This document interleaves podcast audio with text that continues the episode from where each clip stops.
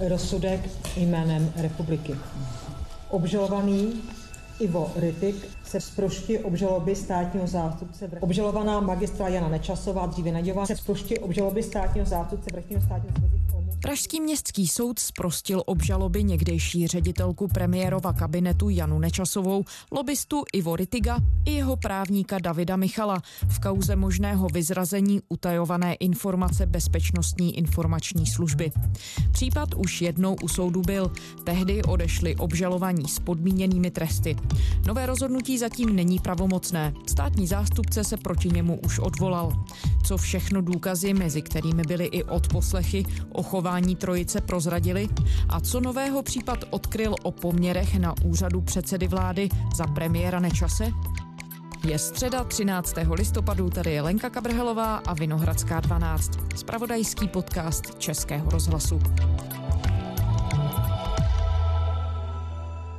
Podle obžaloby se lobista Ritik v roce 2012 dozvěděl od tehdejší šéfky premiérova kabinetu Naďové o utajeném materiálu, který se o něm zmiňuje. Dokument byl určený pro premiéra Petra Nečase. Ritik proto poslal za Naďovou, později Nečasovou, svého právníka Davida Michala. Premiérova partnerka pak podle obžaloby obsah dokumentu prozradila a Ritik údajně mohl pracovat na zakrytí svého vlivu na státní orgány a instituce. Podle soudkyně Moniky Křikavové se ale v případě Jany Nečasové neprokázalo, že měla příležitost se s utajovanými informacemi seznámit. Ritigova a Michalovo ochování pak podle Senátu nebylo trestným činem. Pokud vezmeme tu kauzu kompletní, kauzu Jany Naďové Nečasové, tak samozřejmě ta kauza je hodně důležitá. Ona je hodně důležitá nejen pro vhled do české politiky, ale také pro vhled do českého práva a vůbec pro vhled do práva a jak funguje. Jaroslav Spurný, reportér časopisu Respekt. Protože někdy si věci zdají být zjevně trestné, ale z hlediska toho trestního práva, protože je hodně komplikované, tak se nakonec ukáže, že to trestné být nemusí, což je nakonec případ toho rozsudku, kdy Jana Nečasová, Ivo Ritik, advokát David Michal byli osvobození, nicméně soudkyně Monika Křikavová dodala k tomu svůj vlastní názor. A ne takovéto zvláštní pofiderní pokoutní návštěvy na úřadu vlády. To je velmi nemravné, velmi neetické, ale není to protiprávní. Pokud tady nemáme jednoznačnou úpravu, co není zakázáno, je povoleno. Že to, co se dělo na úřadu vlády, bylo nemravné, nepřijatelné, že by se to dít nemělo, ale bohužel chudík, že trestný čin se nestal. Po volbách v roce 2010 tehdy vznikla vláda ODS, TOP 09 a věcí veřejných. Premiér Petr Nečas ji nazval koalicí rozpočtové odpovědnosti, vlády práva a boje proti korupci. Kabinet ale provázely skandály a aféry. Když při rozsáhlé razeji policie zadržela i šéfku kabinetu premiéra Nečase Janu Naďovou, vláda padla. Podle článku 73 odstavec 1 věta první podávám demisi ze všech těch kaus, které vlastně začaly v tom roce 2013 a přivedli pár vlády Petra Nečase, tak jsem tenhle případ považoval za nejkomplikovanější, protože když se vám někam zaplete tajná služba, je to vůbec klasifikace toho, co je tajné, kdo se k tomu dostal, co kdo řekl, jak to bylo použitý, je velmi komplikovaný, takže jsem tak dopředu čekal, že tenhle případ by nemusel být odsouzen nicméně. Okolnosti toho případu jsou opravdu alarmující.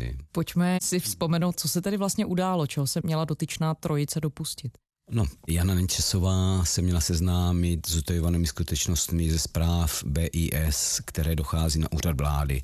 Ono, když ty zprávy tam přicházejí, tak to má takový velmi přísný protokol. Oni se tam nesmí po té budově volně pohybovat, nemá k ním jen tak někdo přístup. Podle protokolu jsou vždycky otevírány a černý pouze v jedné místnosti a Jana Nečesová neměla nikdy žádnou prověrku na to, aby se s těmihle údají seznámila. V každém případě se nějakým způsobem o některých údajích dozvěděla a zdálo se, že upozornila Ivo Ritiga, že bys má informace, které by mohly vést řekněme, k jeho stíhání nebo případnému obvinění nebo k něčemu takovému. Sešla se také s právníkem Ivo Ritiga, tam přesně nevím, co mělo proběhnout, ale měli se tady o tom bavit a Ivo Ritig měl na základě těchto informací udělat kroky, aby tomu možnému trestnému stíhání zamezil. Což samo osobně, teď jak jsem to popsal, zní trošku komplikovaně. Podstata je toho, že si Jana Nečasová dozvěděla něco, co neměla, co bylo klasifikováno jako tajné a sdělila to někomu, tomu, kdo se to taky dozvědět neměl. A Samozřejmě, jak to vyšetřování jsem sledoval úplně od počátku, tak mé informace z toho bylo, že s těmi informacemi, které tam přicházely nejen z BIS, ale i z jiných tajných služeb, že se tam zacházelo v tu dobu celkem volně. Že Jana Nečasová se dozvídala podstatně víc, než si měla dozvídat, což nemusí znamenat, že ty zprávy četla, ale někdo jí to tlumočil, někdo jí říkal pozor, děje se tady tohle a při široké klientele jejich přátel, kteří tehdy byli v hledáčku policie, případně tajných služeb, to bylo velice minimálně nemorální a je to něco, co by se v politice, v řízení státu, ve fungování tajných služeb dít opravdu nemělo. Ještě bychom měli určitě vysvětlit, kdo je Ivo Ritik, v jakém oboru podnikal, jaké byly jeho vztahy tedy s nejvyššími politiky. Tak tady budu si velmi opatrný, protože pan Ritik je velmi háklivý na jakékoliv slovo, které se o něm řekne a velice často se soudí. Protože Ivo Ritik je lobista, který je vyšetřovaný v několika případech, v několika případech už byl osvobozen. Pražský městský soud osvobodil v kauze údajného tunelování dopravního podniku všechny obviněné, včetně lobbysty Ivo Ritiga nebo bývalého šéfa dopravního podniku Martina Dvořáka. Podle soudu se totiž nepodařilo prokázat, že by podniku vznikla škoda. Osvobození lobbysty Ivo Ritiga v kauze tunelování firmy Oleochemical je pravomocné.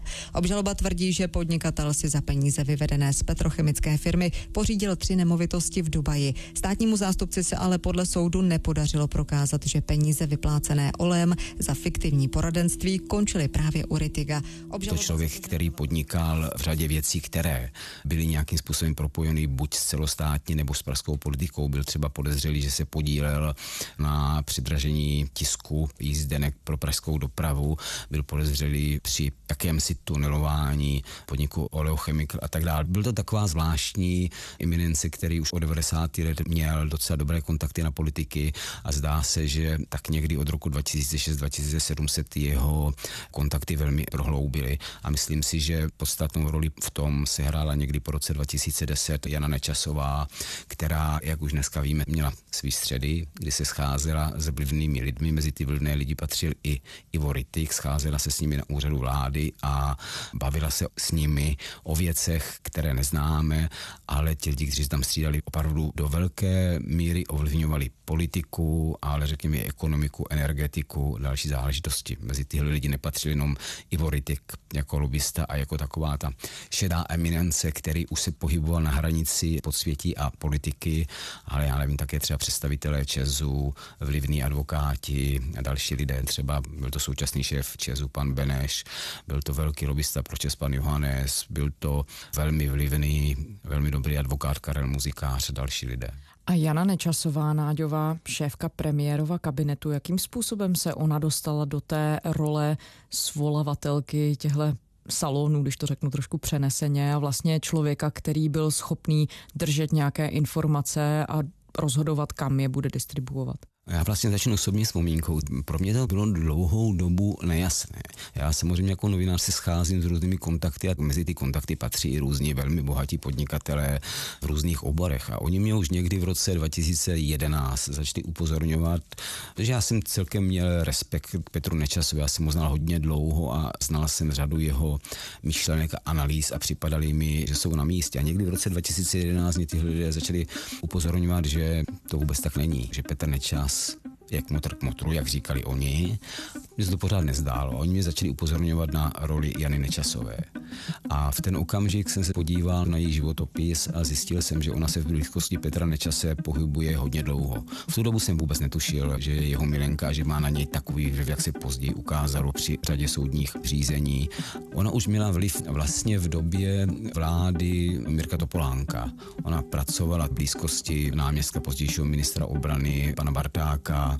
Petr Nečas se jí snažil prosazovat skutečně do vlivných funkcí. A když se stal premiérem, tak s ní udělal šéfovou své kanceláře. Žena, která začínala podobně jako tisíce jiných, ať už jde o firemní kantýnu nebo práci v účtárně, se dokázala vypracovat do nejvyšších pater nevoleného segmentu politiky.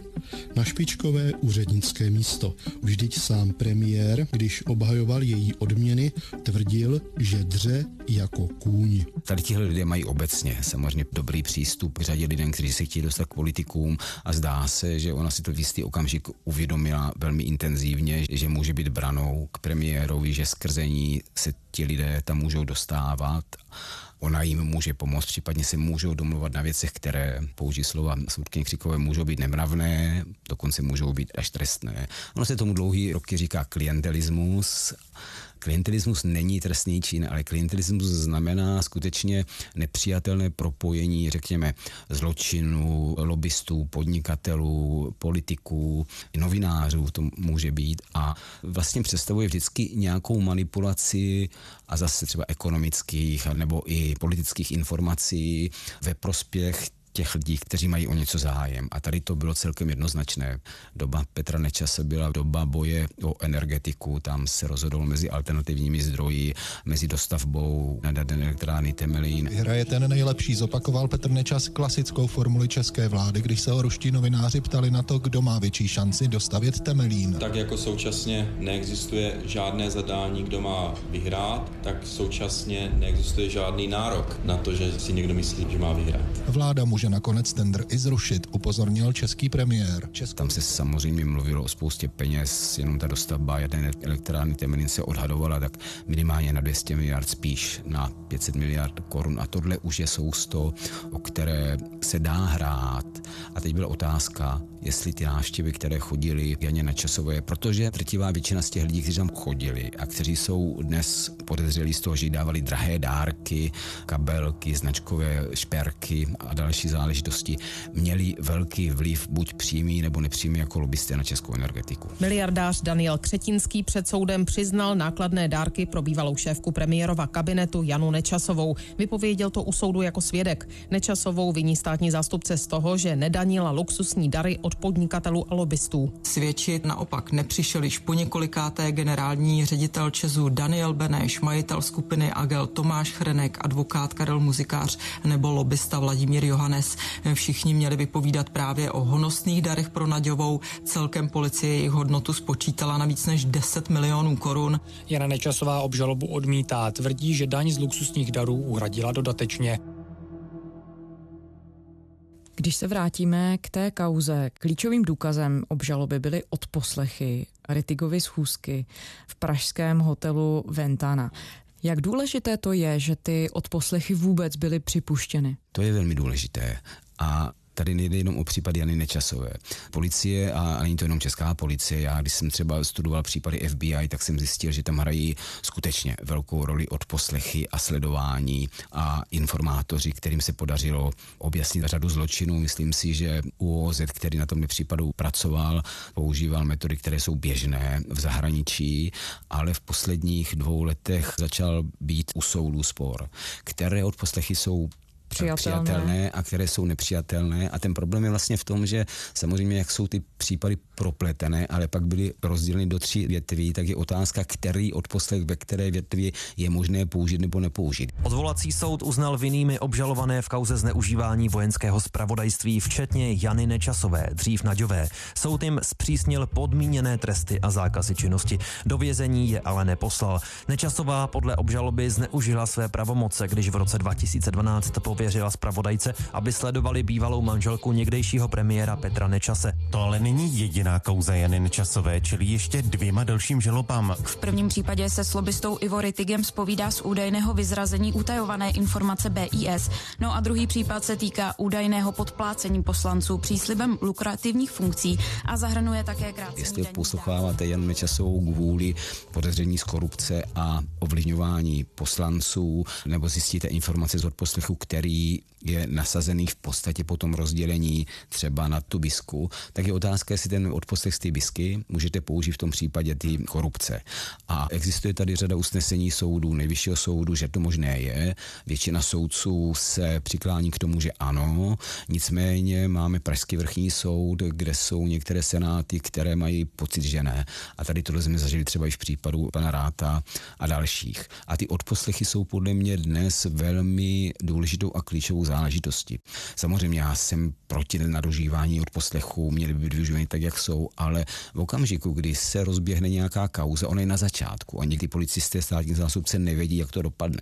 Ano, se může stát, že část toho se vyloučí, nebo se to rozdělí zase na několik případů a potom je hodně komplikované pracovat úplně přesně s těmi odposlechy, které byly. Takže můj osobní názor je, že ty odposlechy pokud jsou povolené soudy a pokud souvisí s tou osobou, tak by měly být použitelné. Samozřejmě neměly být použitelné odposlechy, které se vůbec netýkají toho trestného činu. No, když se podíváme na to, jakým způsobem, a vy už jste zmiňoval, citoval slova soudkyně Křikavové, i tu skutečnost, že umožnila použití od poslechu, mluvila poměrně ostře o tom, že ten čin považuje za nemravný a že pakliže by se soudili všechny činy za nemravnost, takže by věznice praskaly ve švech. Ano. Doslova řekla. Vyvstaly najevo různé skutečnosti, které bez sporu souvisí s nemravným chováním jistých eh, osob, ať už na úseku ekonomiky, politiky a podobně. Nicméně tento senát musí konstatovat, že nemravnost není trestná. Pokud by nemravnost trestná byla, předpokládám, že by české věznice praskaly ve švech.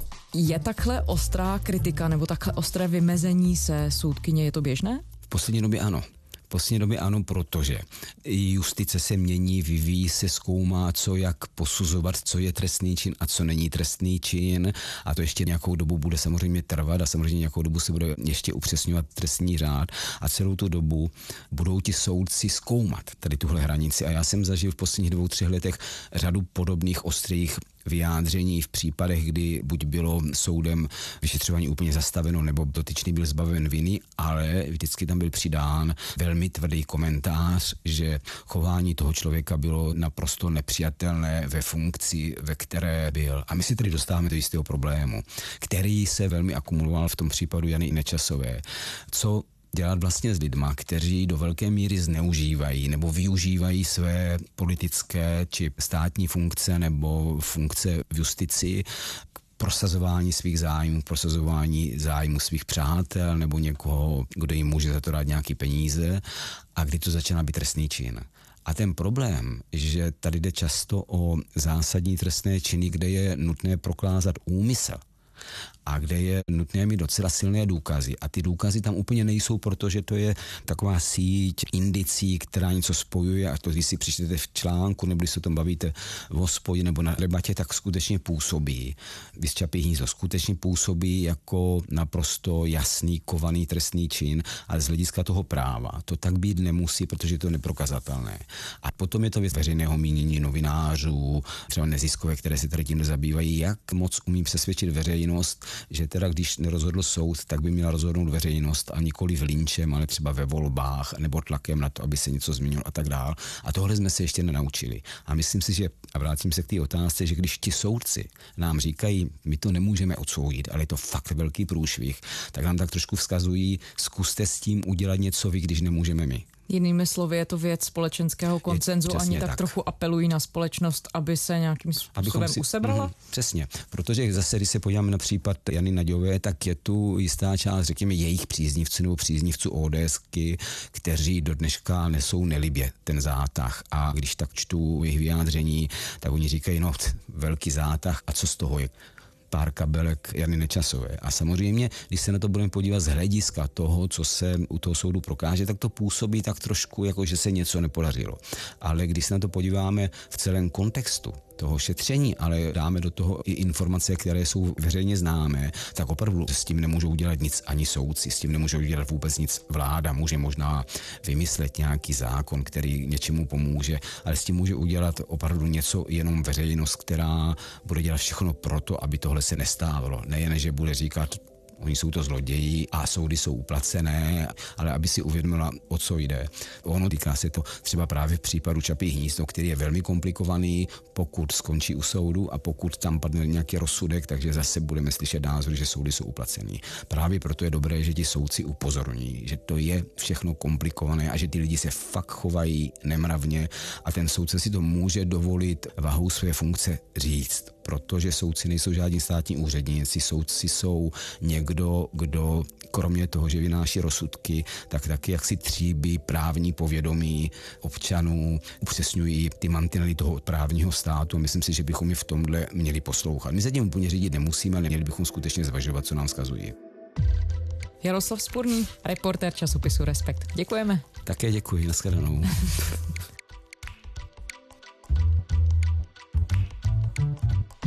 Ze středeční Vinohradské je to vše. Kdykoliv jsme pro vás v podcastových aplikacích na iRozhlas.cz a psát nám můžete na adresu vinohradská12 zavináč rozhlas.cz. Pokud nás posloucháte rádi, šiřte slovo dál. Děkujeme. Těším se zítra.